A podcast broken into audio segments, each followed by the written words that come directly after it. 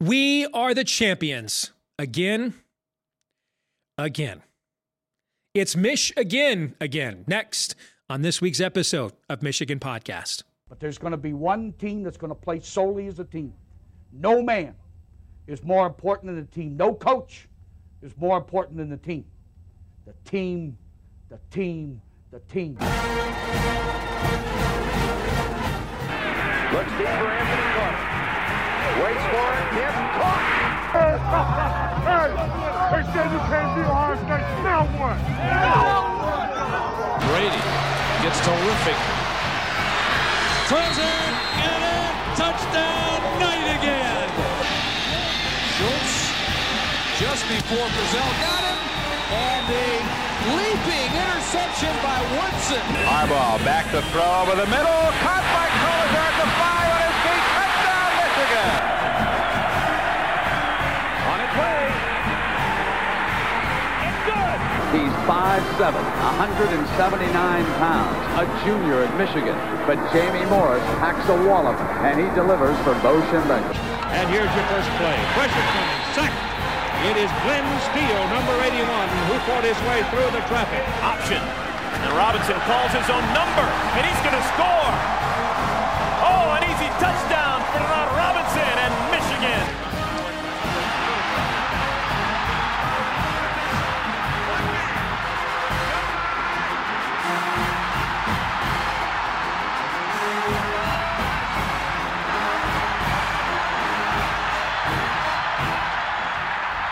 We're going to win the championship again because we're going to play as a team. And when we play as a team and the old season is over, you and I know it's going to be Michigan again. Michigan.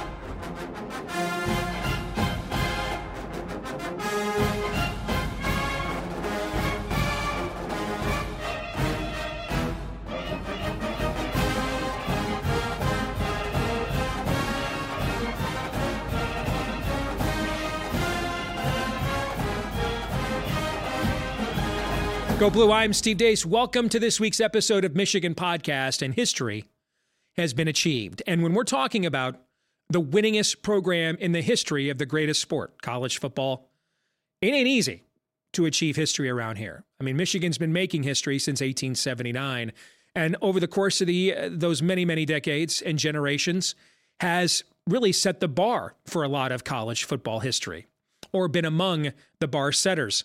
So when you are part when you are part of an era that has a unique amount of excellence in the history of uh, the illustrious history of Michigan football, it is worth noting.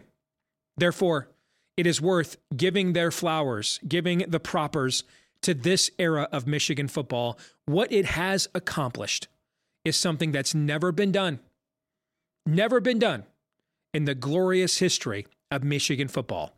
For the first time ever, the Wolverines have won not one, not two, but three undisputed, that's the key word, undisputed, three undisputed Big Ten championships in a row. Yost didn't do it. Chrysler didn't do it. Oosterbaan didn't do it. Bo didn't do it. Lloyd didn't do it. These are some of the greatest coaches in the history of the sport. Everyone I just mentioned is in the College Football Hall of Fame. None of them. None of them were able to win three undisputed Big Ten championships in a row, but Jim Harbaugh has done it. And it's not, that would be impressive enough. But consider that Jimmy did this on the heels of an extinction level event. He should have been fired after 2020. He should have been. And if he were anybody other than the most decorated quarterback in the history of this program, he would have been. But Warde Manuel gave him a haircut and another chance. And Jimmy has absolutely made the most of it the longest winning streak against Big Ten competition in program history. That's right. Longer than Yost, longer than Chrysler, longer than Oosterbaan, longer than Bo, longer than Lloyd. Now, the most consecutive Big Ten undisputed championships in program history as well. The only two Michigan football teams to go 13 and 0 are these last two Michigan football teams the only three Michigan football teams to win 12 games in a season are these last three Michigan football teams. The last time Michigan was number one in the AP poll was the 1997 national championship poll. Michigan's never been number one in the college football playoff rankings. They are now. No Big Ten team had ever finished the year number one in the college football playoff rankings until Michigan has now. This is rarefied air.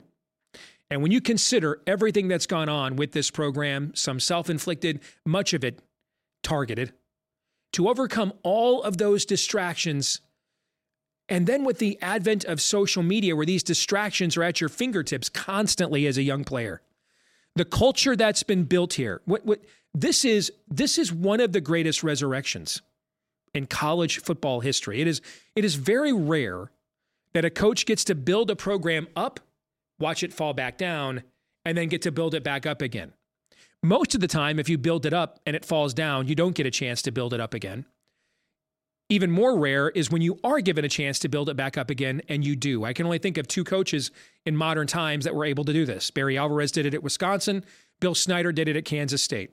Well, now Jim Harbaugh has done it here at Michigan. And maybe the greatest compliment you can give to him is the is the foundation he laid is so solid that it it was able to win its biggest games of the regular season when he wasn't even on the sidelines. And then against Iowa, Michigan ends up out Iowaing Iowa. Both teams sucked on offense. Both teams were great on defense and special teams. Michigan just did it with better players and wins 26 to nothing. It's only the second shutout in the history of the Big Ten championship game.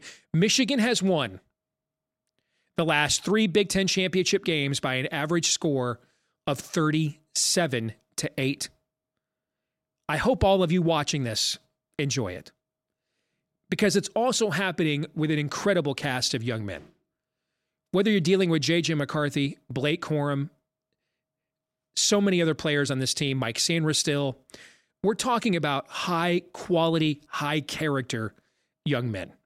One moment I'll never forget is when Zak Zinter goes out with a Joe Theismann like injury, nearly a half an hour of mourning and grief as he's being carted off the field, and interrupts the game. And on the very next play, Blake Corum for the largest or the longest run of the day against Ohio State, flashing the 6 5 to the camera as he reaches the end zone.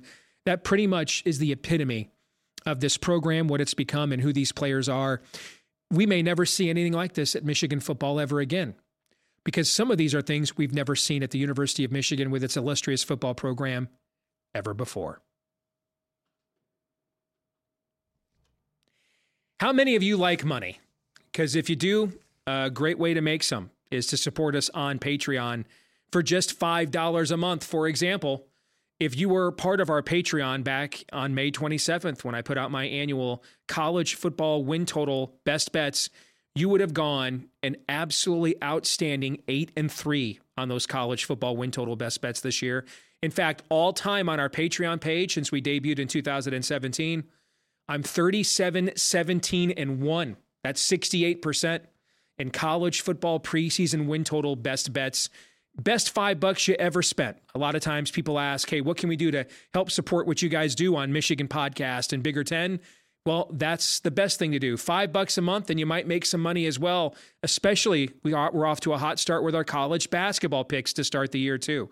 So please consider supporting us today at patreon.com slash Michigan Podcast. It's just $5, and you may end up making a lot more than that. Patreon.com slash Michigan Podcast. Patreon.com slash Michigan Podcast. And thank you to all of you that are supporting us already. We greatly appreciate it. Patreon.com slash Michigan Podcast.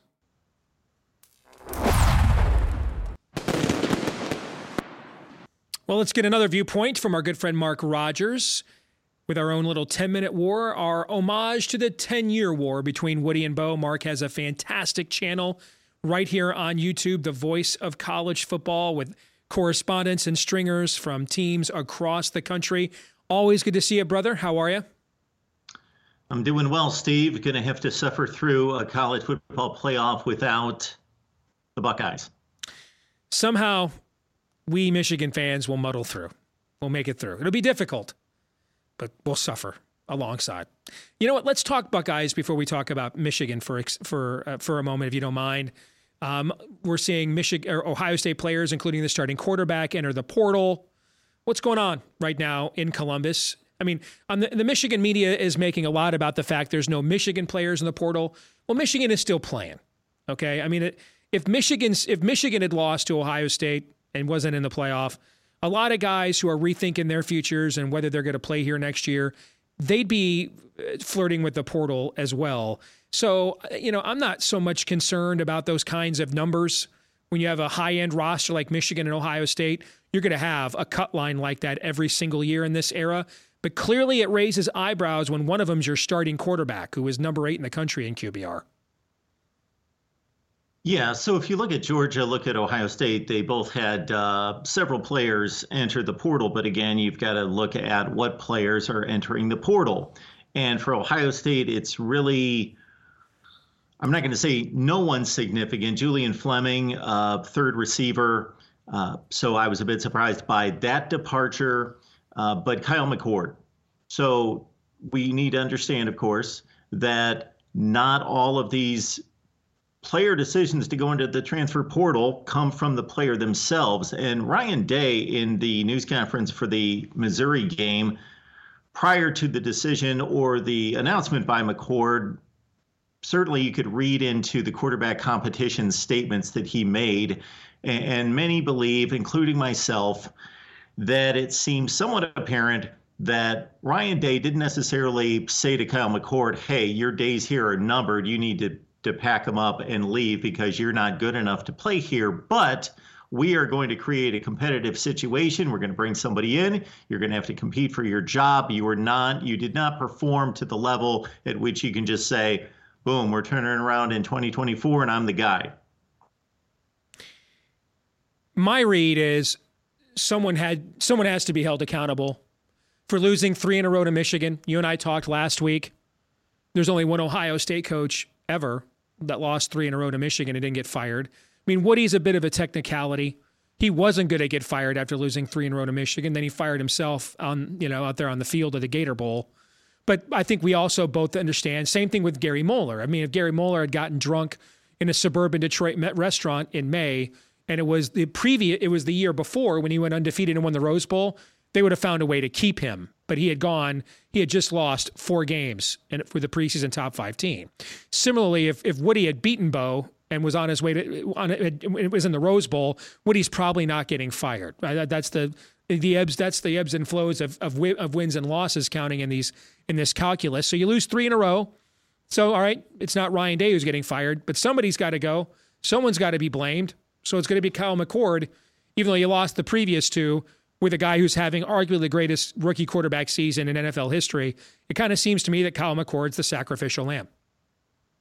Yeah, if Kyle McCord plays for Jim Tressel, if he plays for any Ohio State team for the most part between the Craig Krenzel uh, national championship team onward before these three consecutive first round picks, Dwayne Haskins, Justin Fields, and CJ Stroud, then his career, his performance is looked at much differently but you lose to Michigan. If he goes eight for 20 and loses and beats Michigan, of course, that's assessed differently. He loses to Michigan. He throws the the interception that starts the Michigan scoring that in the type of game where that was proved decisive to a certain extent, and then he throws the last pass that's intercepted that thwarts a drive that would have won the game. So it's easy to see that there's a performance drop off. He's a more than serviceable quarterback. He's a good college quarterback. He's a top 25 quarterback in college football, but that's not the standard at Ohio State.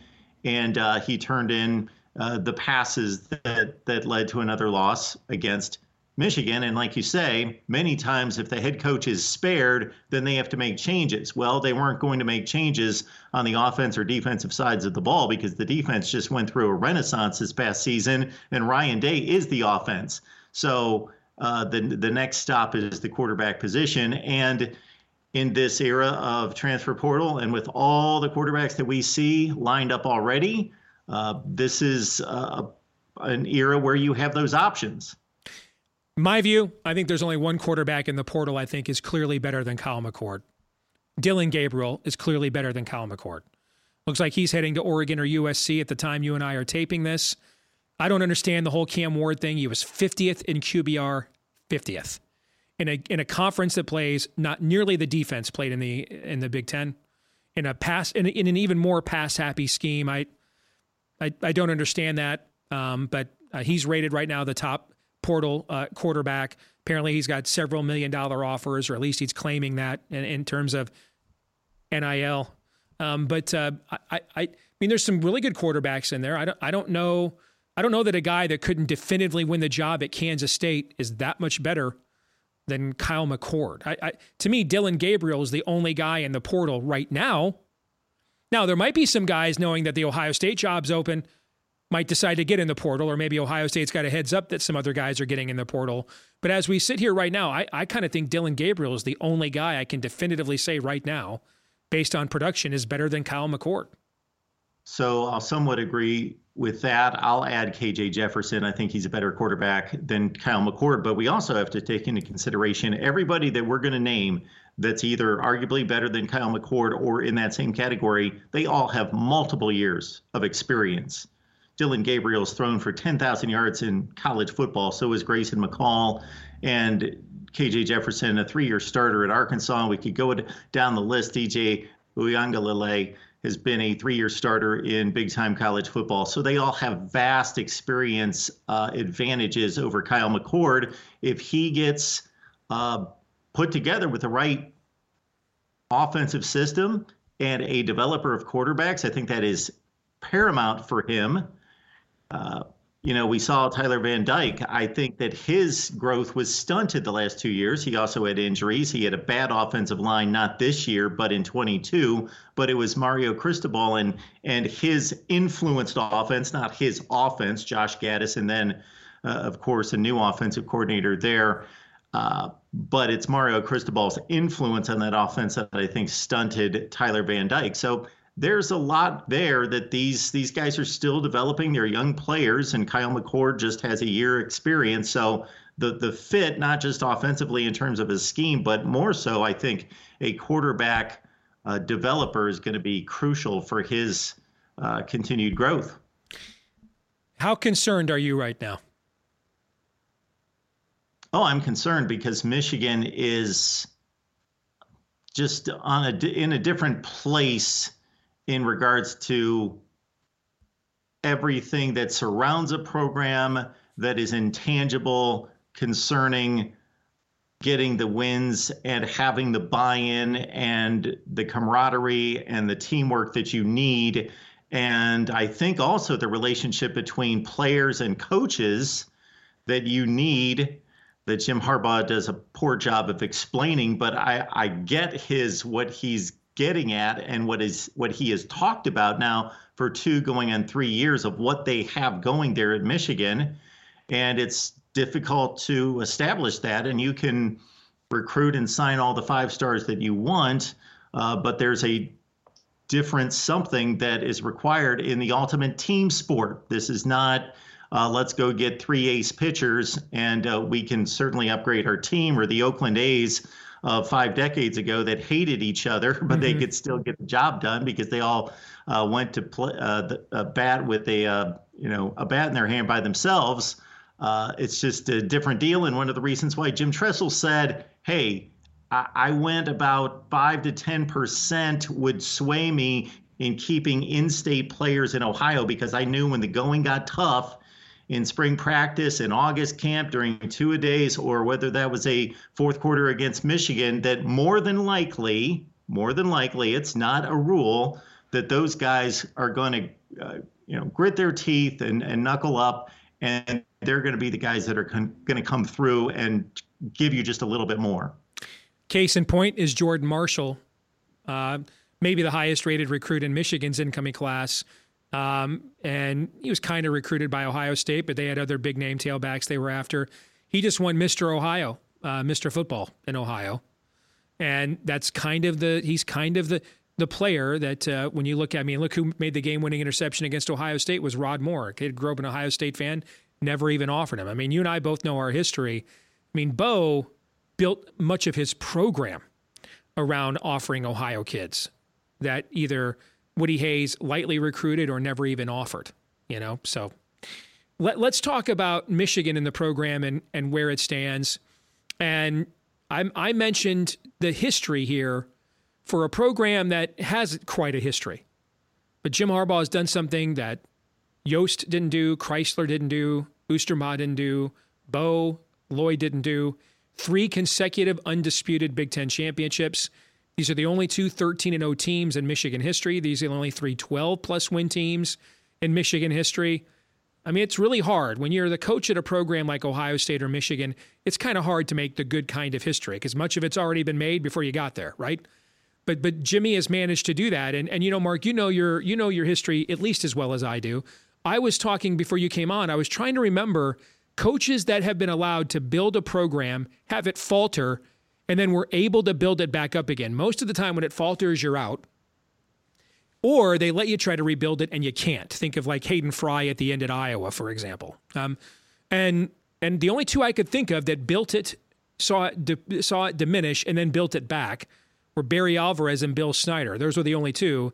And Snyder is kind of a unique case because it wasn't concurrent, right? He left for a while, then came out of retirement. You know, uh, Alvarez did it in real time. He built it up, saw it diminish, and then built it back.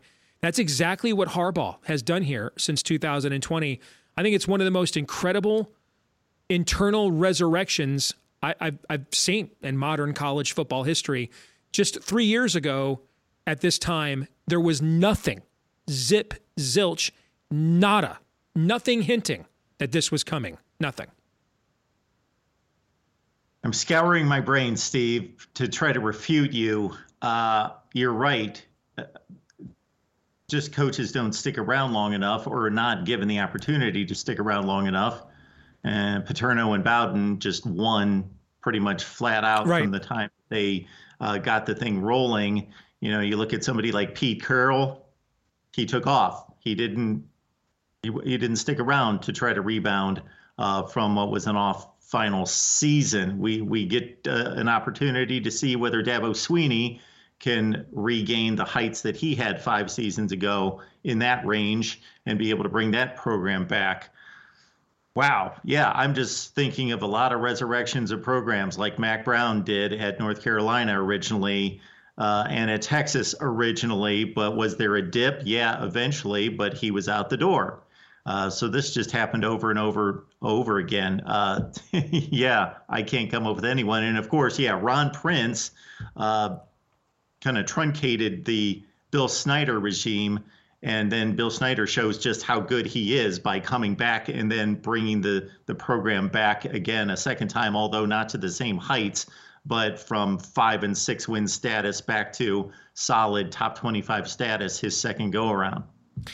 Next week will be our Rose Bowl preview. We'll get we'll get more in depth on the matchup itself and let you kind of help us break it down. But um, Bill Connelly's analytics over at SP Plus on ESPN, he has right now Michigan. His power ratings are not just an, an, a static force, but also in relationship to the other teams in college football. Okay, and so um, it's it's he's not saying that Michigan 2023 is as good as Georgia 2021 head to head. But what he is saying in his power ratings is in, in relationship to the rest of the sport, it's similar to Georgia 2021. In fact, he has Michigan winning 29 to 20 in the Rose Bowl over Alabama.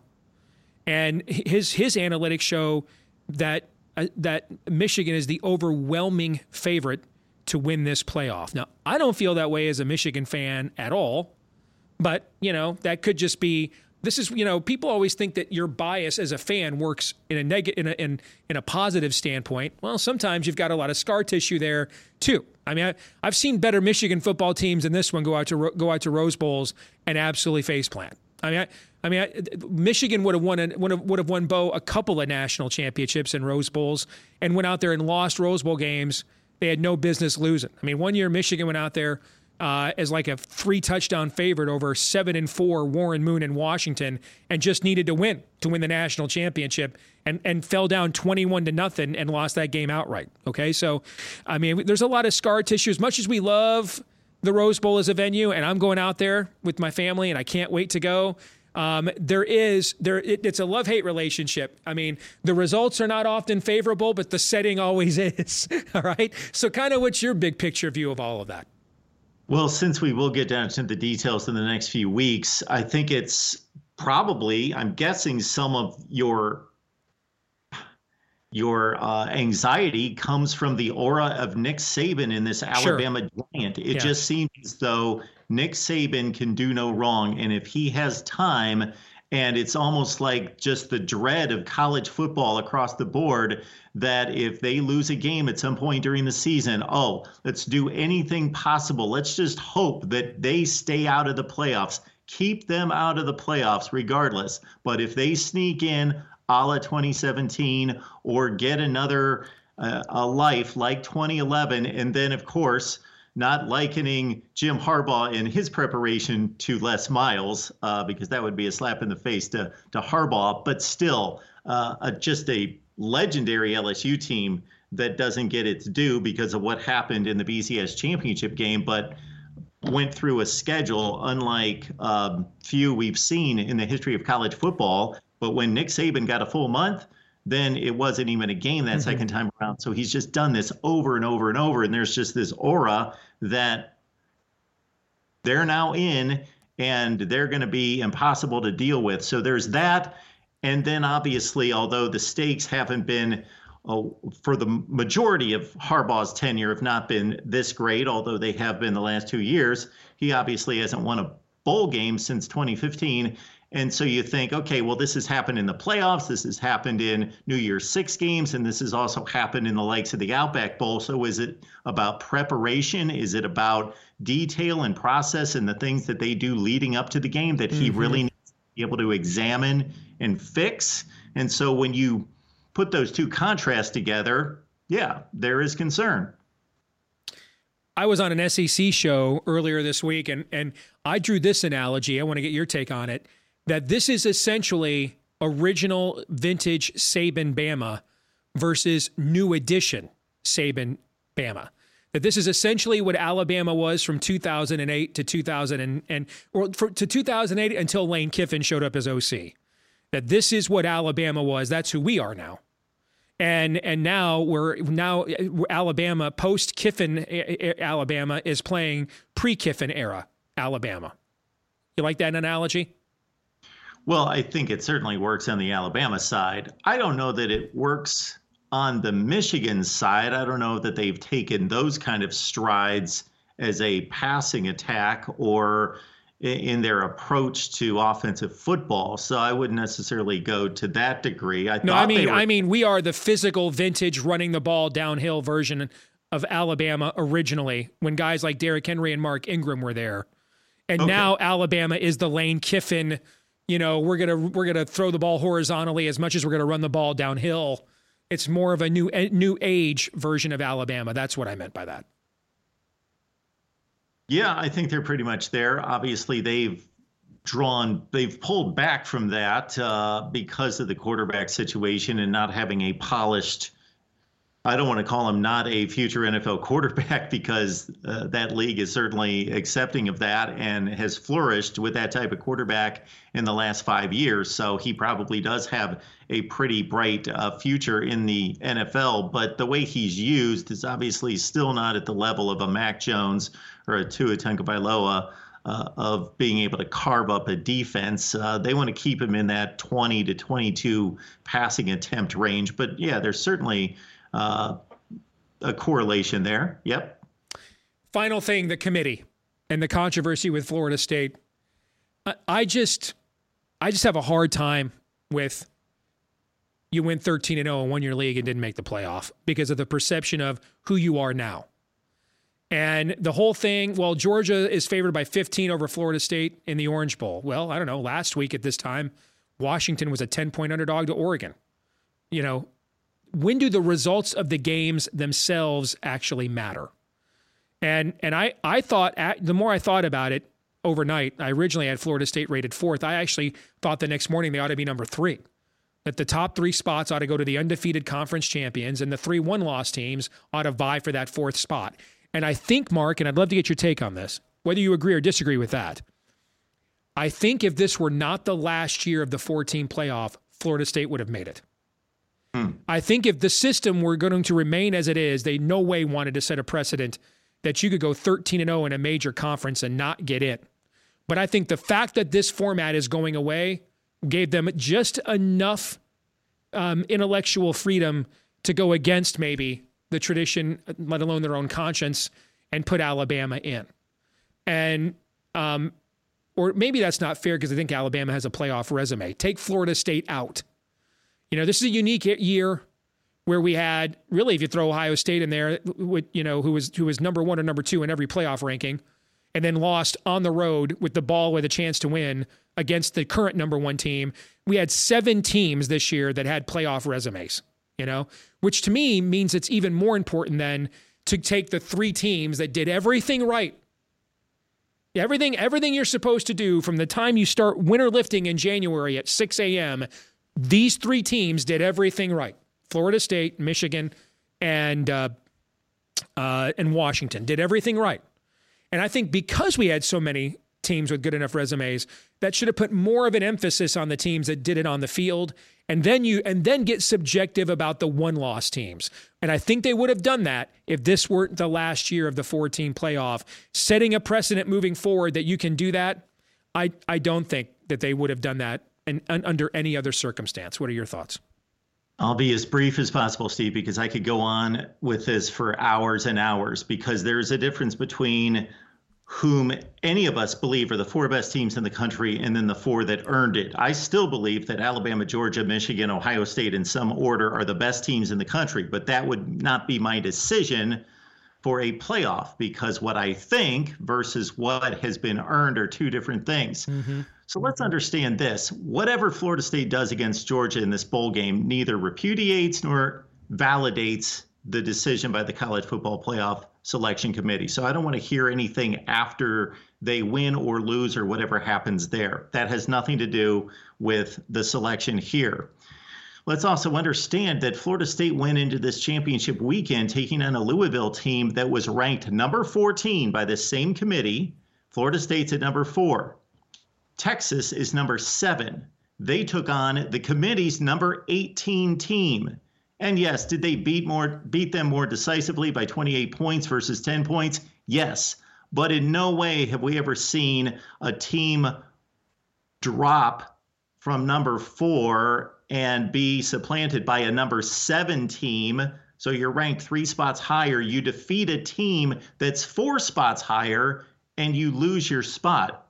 So that's one thing. The other thing is this whole quarterback situation. I get the rationale that that uh, Florida State is not the same team under Jordan Travis. That is obvious for all of us to see. However, had the committee been evaluating that quarterback situation, then why did they not evaluate it the week before after the poor performance on offense against Florida? Go. Yep. So they didn't do that. And, and then on top of that, it's just that's a great are, point. Let's let's pause right there. I've not heard this point made enough. What you just said, because that's vital.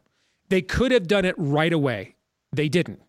They then do it after that kid doesn't play because of a concussion. And the third stringer has to play in, in a driving rainstorm in terrible conditions. And Florida and, and Florida State still covers the spread. It was two. They still won by 10. They choose to penalize them when they after they actually show more depth at quarterback. After after after they're able to show they can do more they can they can win against an even better opponent in even tougher conditions without their star quarterback. That's when they choose to penalize them. That is a great point, Mark. And especially because the one thing we've seen this committee do throughout throughout the years is is try to in advance create retcon situations to avoid getting boxed in. Florida State had barely 200 yards of offense against Florida. Barely 200 yards. Trailed much of that game. If there was a moment right then and then to think ahead and say, all right, this team just can't do it, that would have been the moment, right? To set themselves up to avoid this argument, and they didn't do that, actually. That's a great point. Think point. about this as well, Steve. The committee tells us Florida State is a completely different team, in quotes. That's their statement. They are a completely different team with Jordan Trepp is there, especially with the point that you just made about there being seven or if you include Oregon, eight legitimate uh, playoff contending teams. Is there a lot of difference between ranking them number four and number five? If you are true to your rankings and your opinion in evaluation of these teams, and they are a completely different team, rank them 13th, 17th. Mm-hmm. They're a completely different team at number five than number 4 mm-hmm. And I also believe, Steve, along what you're talking about in regards to uh, what they would have done anyway uh, or not done in a uh, 12 team or a, uh, you know, had the four team continued. I also believe, even though they ranked Florida State at number five and Georgia at number six, had this been Georgia in place of Alabama with Georgia's credentials, mm-hmm. not Alabama's, with Georgia's credentials, that they would have replaced Florida State with Georgia and they would have done the same thing with Georgia even though they ranked Florida State five and Georgia six, I think that was just window dressing to say we can heavily considered them. It was close. They were right there just to placate them. And I think they would have done the same thing with Georgia. Excellent points, Mark. Good stuff, man. I knew you were the right guy to ask about this. Good to see you, brother. We'll uh, go more in depth on the Rose Bowl matchup next week, okay? Sounds good, Steve. All Thanks right, for having me. You bet. See you then. This week's Twitter poll results we asked you what one word best describes what you think of Michigan, Alabama in the Rose Bowl for the college football playoff. 64% of you said excited, 31% of you said worried, 5% of you said going. And that would be my vote. Weather permitting, because you never know whether you can fly out of Iowa at the end of December or not. Uh, but uh, our family is going uh, to Pasadena for the Rose Bowl for the first time. And man, we cannot wait. Cannot wait. That experience, getting to to see that that that setting. I mean, you're talking about two of the five greatest programs of all time.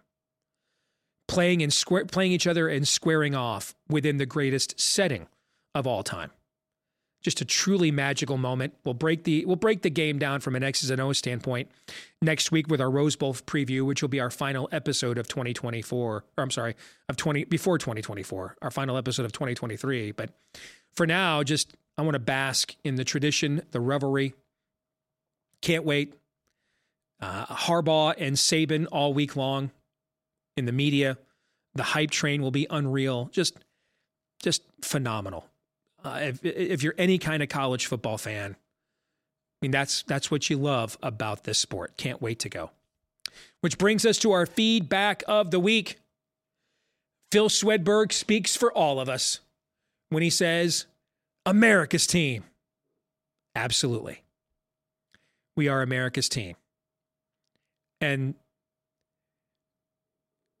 that was probably Jimmy's greatest troll, which is saying something because Jimmy is a master troll. But when he dropped the America's team, all the right people were absolutely triggered by that. So, brother, I appreciate you resetting that. Thank you. Although, if you look at the TV ratings, man, when we play, we might be America's team for real. But that's topic for another day. All right, let us know what you think about what we think here. Don't forget to like, rate, subscribe, share, follow. If you're on iTunes, uh, right here, we appreciate that. Uh, or if you're watching on YouTube, when you do those things, it helps us to find more Michigan fans just like you. And so thank you to all of you that have done those things for us on Michigan Podcast already. We've got one more episode left before we head out to Pasadena for the Rose Bowl. One more episode this year left, I should say. Uh, in the meantime, don't forget to follow us on Twitter in between episodes at Michigan Podcast on Twitter. Until the next time when we preview the Run for the Roses, I'm Steve Deace. Go Blue.